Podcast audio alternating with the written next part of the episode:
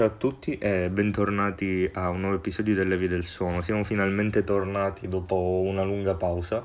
eh, giusto il tempo di finire gli impegni scolastici e penso che torneremo appunto a cadenza settimanale. Oggi eh, parleremo di, dei Supertramp che sono una band rock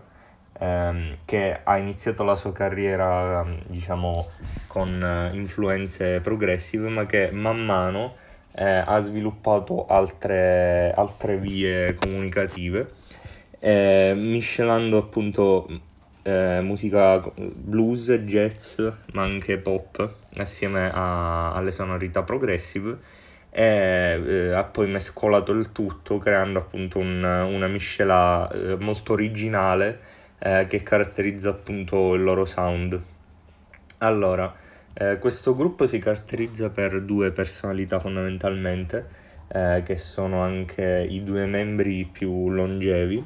ovvero Roger Hodgson, che è un polistrumentista e cantante, ehm, il quale ha un timbro abbastanza acuto che può ricordare appunto, come abbiamo già parlato nel primo episodio, che so della voce di John Anderson dei Yes o anche per esempio la voce di Jeddy Lee dei Rush, di cui parleremo successivamente.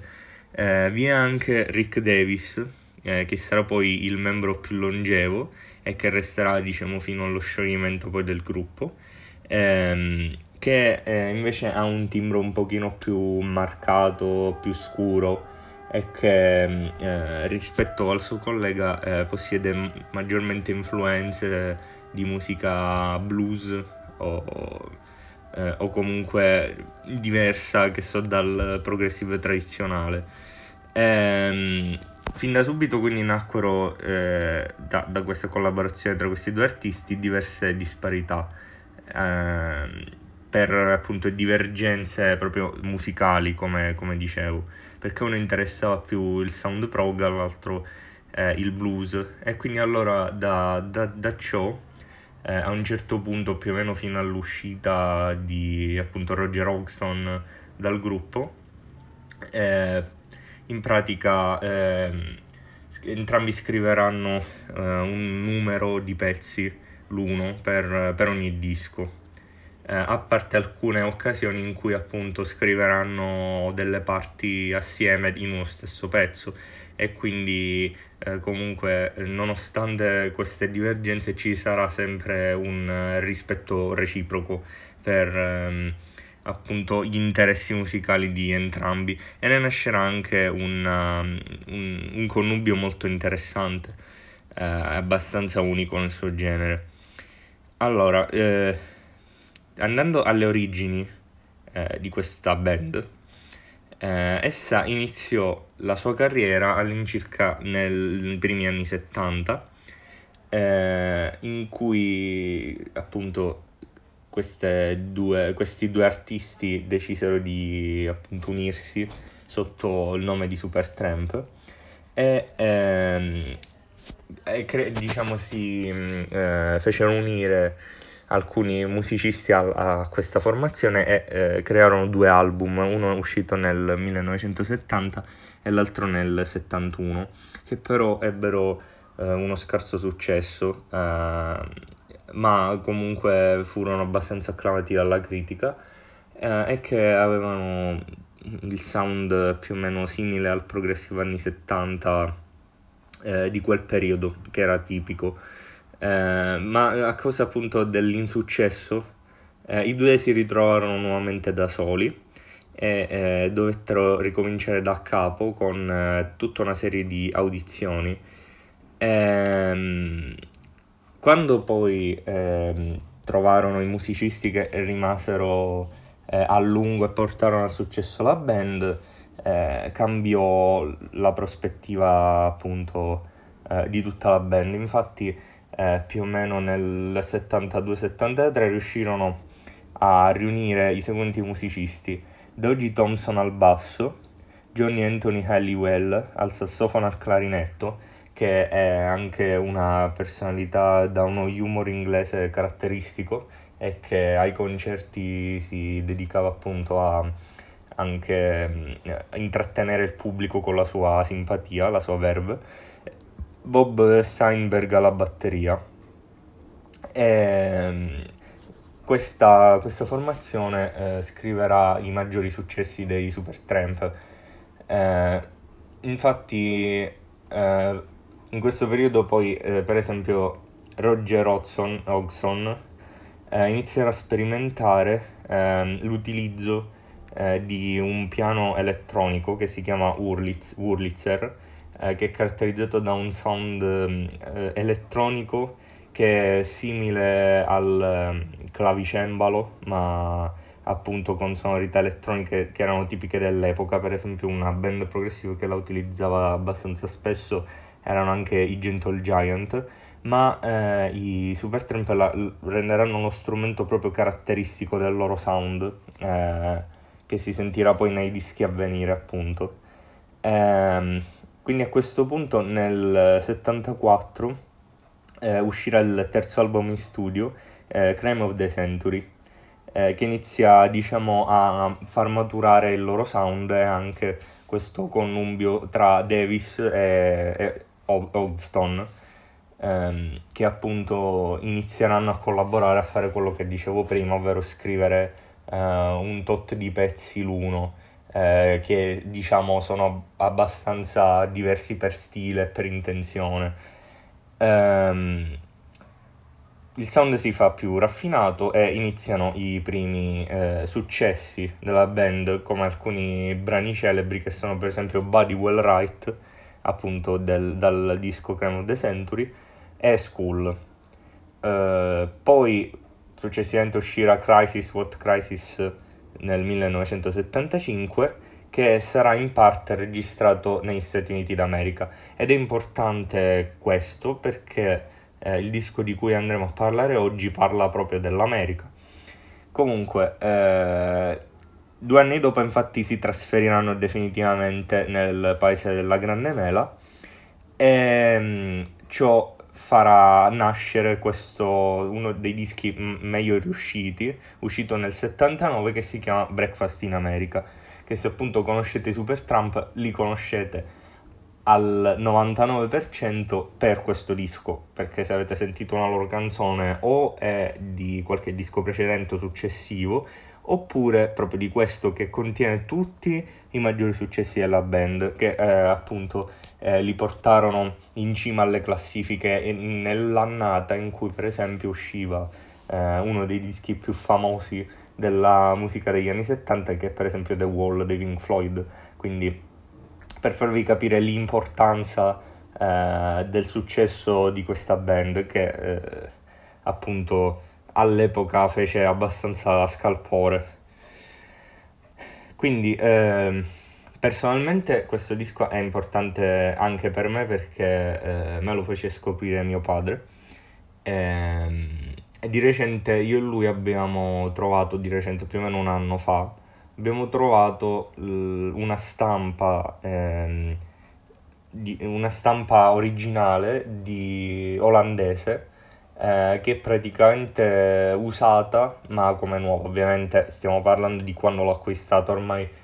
Eh, essendo passato un annetto l'ho già ascoltata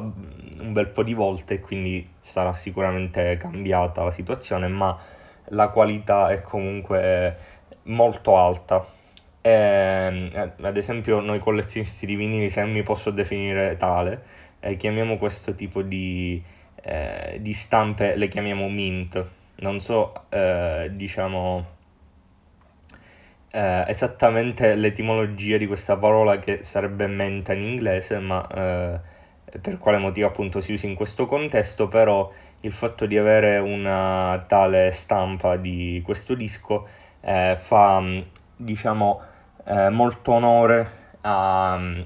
a, questo album dal, appunto, dal sound strepitoso che vi consiglio assolutamente di sentire perché è proprio prodotto veramente bene. Eh,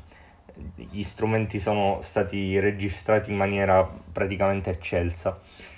Comunque la copertina, che è pure abbastanza iconica, raffigura ehm, una Manhattan vista dal finestrino di un aeroplano, che è ricostruita però con stoviglie, tazze, piatti e bicchieri e al centro eh, c'è una cameriera eh, sorridente che alza in alto un bicchiere di succo d'arancia, imitando la posa della Statua della Libertà. Infatti, nell'altra mano, più in basso, tiene eh, un, um, un menù eh, dove c'è scritto il nome del disco Breakfast in America, che appunto vuol dire colazione in America, quindi uh, appunto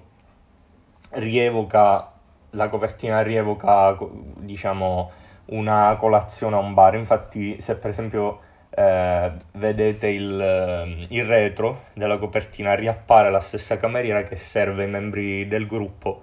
eh, che stanno praticamente mangiando, eh, facendo colazione in questo bar, hotel, non, non so bene cosa sia, diciamo. E proprio questo bicchiere di succo d'arancia ehm, sarà poi riutilizzato come copertina di due compilation che si chiamano The Very Best of Super Trump, eh, Super Tramp più che altro si pronuncia, e, e quindi sarà un simbolo iconico proprio per, per il gruppo stesso, essendo anche la, eh, il loro disco più famoso, ci mancherebbe altro. Ehm, quindi come dicevo prima appunto... Eh, questo disco ebbe molto successo e ehm, fa, è, abbastanza interessante anche parlare dei testi delle canzoni eh, che per la maggior parte quantomeno trattano temi quale la disilluzio- disillusione di fronte al sogno americano eh, e quindi al fallimento delle proprie aspettative nei, nei confronti della, della voglia di eh, farsi conoscere appunto nel paese della Grande Mela e quindi anche una critica eh, satirica degli Stati Uniti, degli Stati Uniti in America. Eh, infatti il disco inizia con il brano Gone Hollywood scritto da Davis ehm, che allora musicalmente si apre con un arpeggio di pianoforte eh, che diciamo appare a prima volume più basso, poi man mano il volume si fa sempre più alto fino a stabilizzarsi e eh, su cui poi tutti gli altri strumenti entrano e su cui si basa melodicamente la maggior parte del brano, anche se poi appunto lo stesso arpeggio cambierà. E, ehm,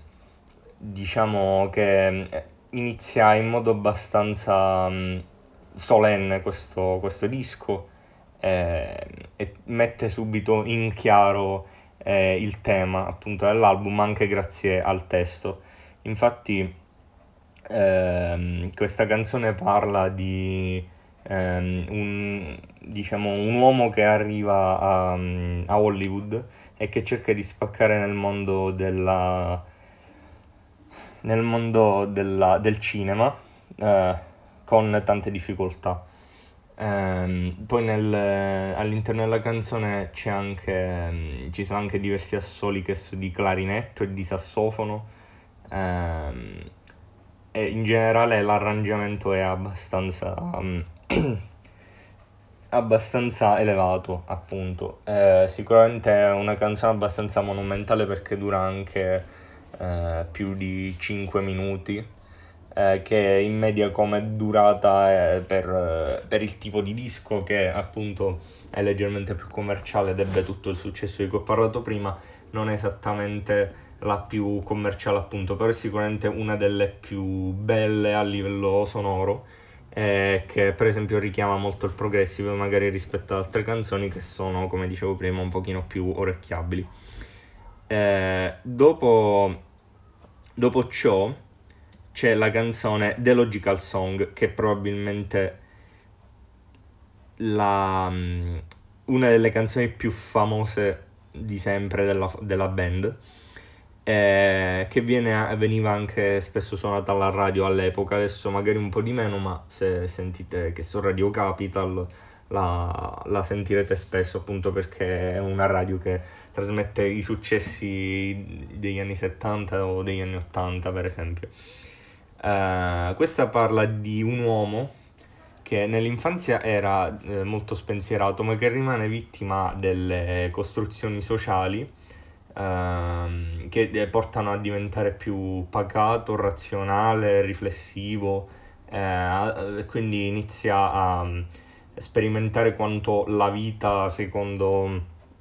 la, la concezione eh, appunto che so capitalistica o mm, semplicemente della società sia ehm, in grado di far perdere la propria personalità in, in, un mondo che appunto si fa sempre più automatico eh, e questo gli fa perdere la fiducia appunto in suddetta società. Qui il piano Wurlitzer è di nuovo protagonista e su esso eh, si, si, diciamo eh, si partono tutti gli strumenti. Eh, ci sono anche qui altri bei assoli di sassofono eh, che sono ehm, diciamo um, un po' dopo la seconda strofa per esempio. Ehm, ed è bellissimo il connubio tra, tra le parti. Ehm, e quindi questa per me è una, delle canzoni migliori perché se la sentite è cantabilissima, entra abbastanza in testa, ma l'arrangiamento è eccelso, qualcosa di spettacolare. Poi c'è la canzone Goodbye Stranger, un altro grandissimo successo e che mm, eh, è uno dei anche personalmente importante per me perché è uno dei primi brani che ho imparato a suonare al pianoforte. E, um, questo è scritto e interpretato da Davis che eh, fa, diciamo, eh, scoprire di sé anche il fatto che è abbastanza abile anche a cantare in falsetto, quindi a eh, utilizzare la propria voce non nel suo timbro originale, ma a alzarlo di diverse ottave. Eh, come se appunto imitasse la voce di Hogson. Infatti, io eh, le prime volte che sentivo questa canzone pensavo che eh, nel ritornello ci fosse proprio Hodgson, invece ho scoperto che è sempre Davis che canta da solo e che poi si, ehm, si risponde eh, utilizzando una voce un, più, un, po' più bassa. Ovviamente penso che mm, in live eh, si scambiassero le parti e che quindi uno facesse il, il ritornello e l'altro poi la, la risposta al ritornello perché più o meno così funziona la canzone anche qui il Wurlitzer è lo strumento principale che, eh, che fa da, da collante al, al, tutto, ma qui poi eh, anche il lavoro di batteria diventa, eh, diventa fondamentale, così come eh, quello dell'organo Hammond e, e, vi è poi un assolo finale dopo diciamo una, una parte dove si, vede un accor- si sente un accordo un po' tenuto eh, per qualche secondo, poi inizia uno degli assoli di chitarra che più adoro nella storia della musica, veramente bellissimo. Ehm, e questo in teoria parla di un viaggiatore che decide di partire dal luogo dove è arrivato e che viene salutato dai, dagli abitanti e probabilmente anche qui c'è eh, qualcosa di satirico appunto legato agli Stati Uniti, forse a, appunto a, mm, eh, ad aspettative che non sono state, eh, diciamo, che non sono state rispettate per così dire e quindi una conseguente voglia di ripartire e tornare a, mm, a casa propria. Almeno l'ho interpretata in questo modo. Dopodiché c'è la title track, ovvero Breakfast in America, cioè la canzone che eh, si chiama appunto come il disco, che è uno dei brani più corti, ma anche forse il maggiore successo dei Super Trump, perché è stato, eh, diciamo, è entrato nel mainstream ed è stato anche riutilizzato in versione rap da un artista che adesso non ricordo, eh, ma se ve l'andate a cercare c'è una buona probabilità che l'abbiate sentito, ovviamente non dico che sia per forza così ma comunque parla di questo uomo geloso della propria ragazza, ma anche deluso perché non ci va molto d'accordo e quindi eh, sogna di giungere in America per osservare le ragazze californiane eh, ma si accorge poi anche che i suoi desideri sono parecchio vuoti e non hanno eh, una vera profondità e quindi eh, si considera un fallimento, un perdente, un giullare ehm, e così via. Qui eh, la, la, canzone viene aperta dal pianoforte che fa sempre da apporto armonico ehm, iniziale, però non è eh, appunto un Wurlitzer. E poi dopo, durante ogni ritornello ci sono dei brevi assoli di clarinetto che sono molto carini, ehm, vocalizzi di, di Hogston che chiaramente canta ehm, in questo brano e che probabilmente l'ha scritto e quindi ehm, un, eh,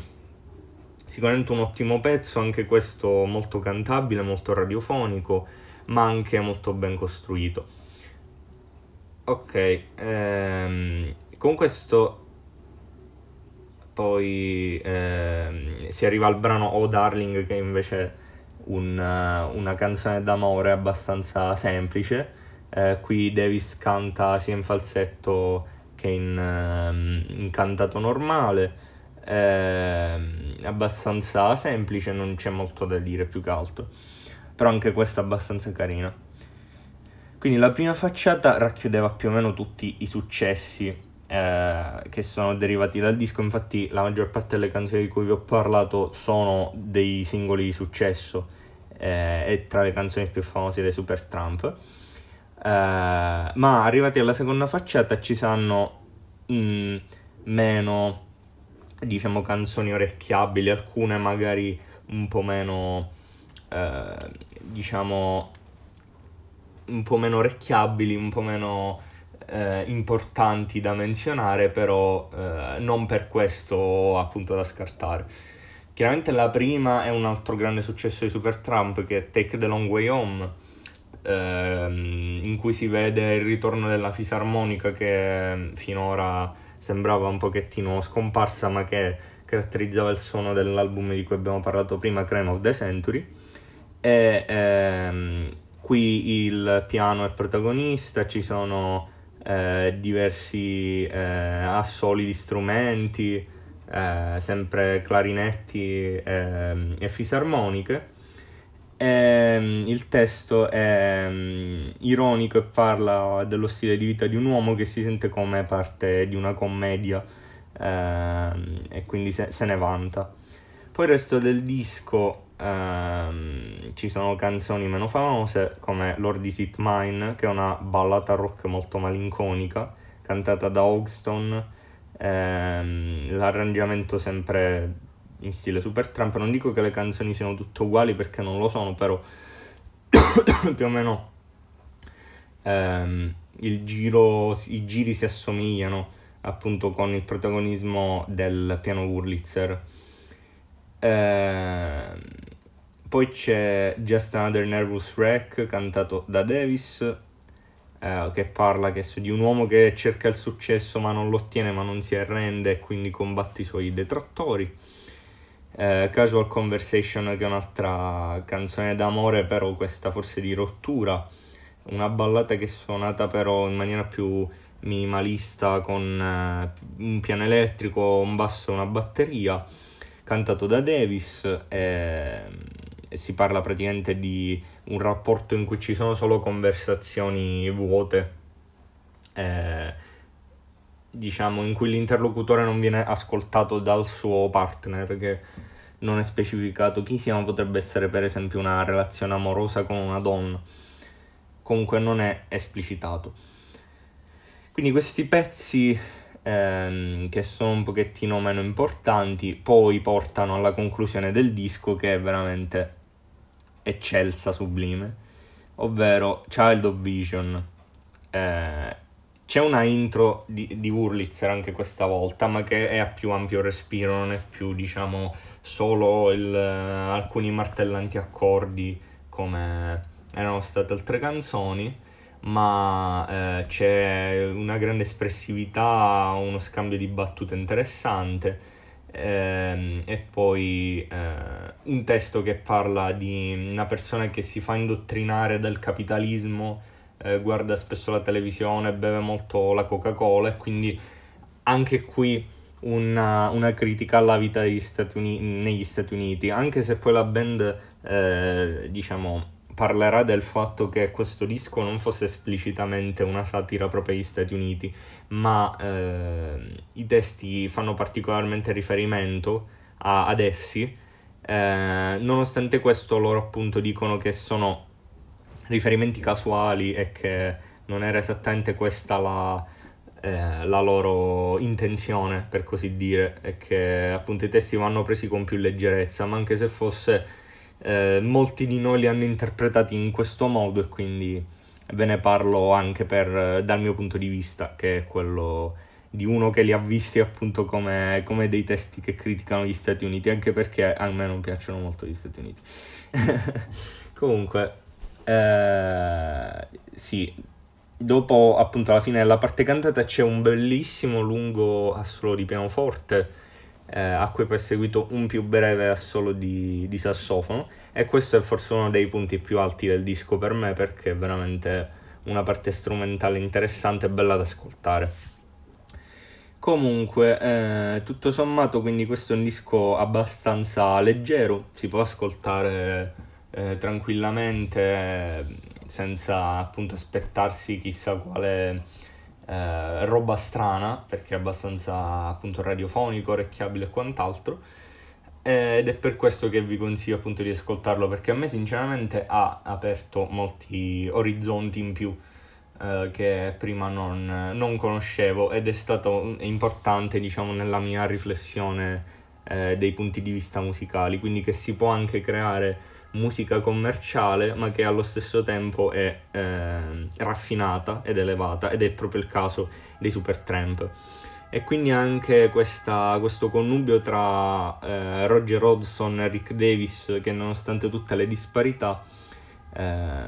se non ci fossero stati loro due ad alternarsi nel comporre le canzoni probabilmente un disco di questo calibro non sarebbe mai uscito e nemmeno una band di questo calibro che sicuramente eh, vi consiglio di andarvi a, a riascoltare perché sono veramente bravi e interessanti. Quindi anche oggi abbiamo finito. Eh, spero che anche oggi eh, vi siate divertiti ad ascoltarmi, che abbia io stimolato eh, le vostre riflessioni e che eventualmente appunto ascolterete questo disco. Eh, vi, vi ricordo che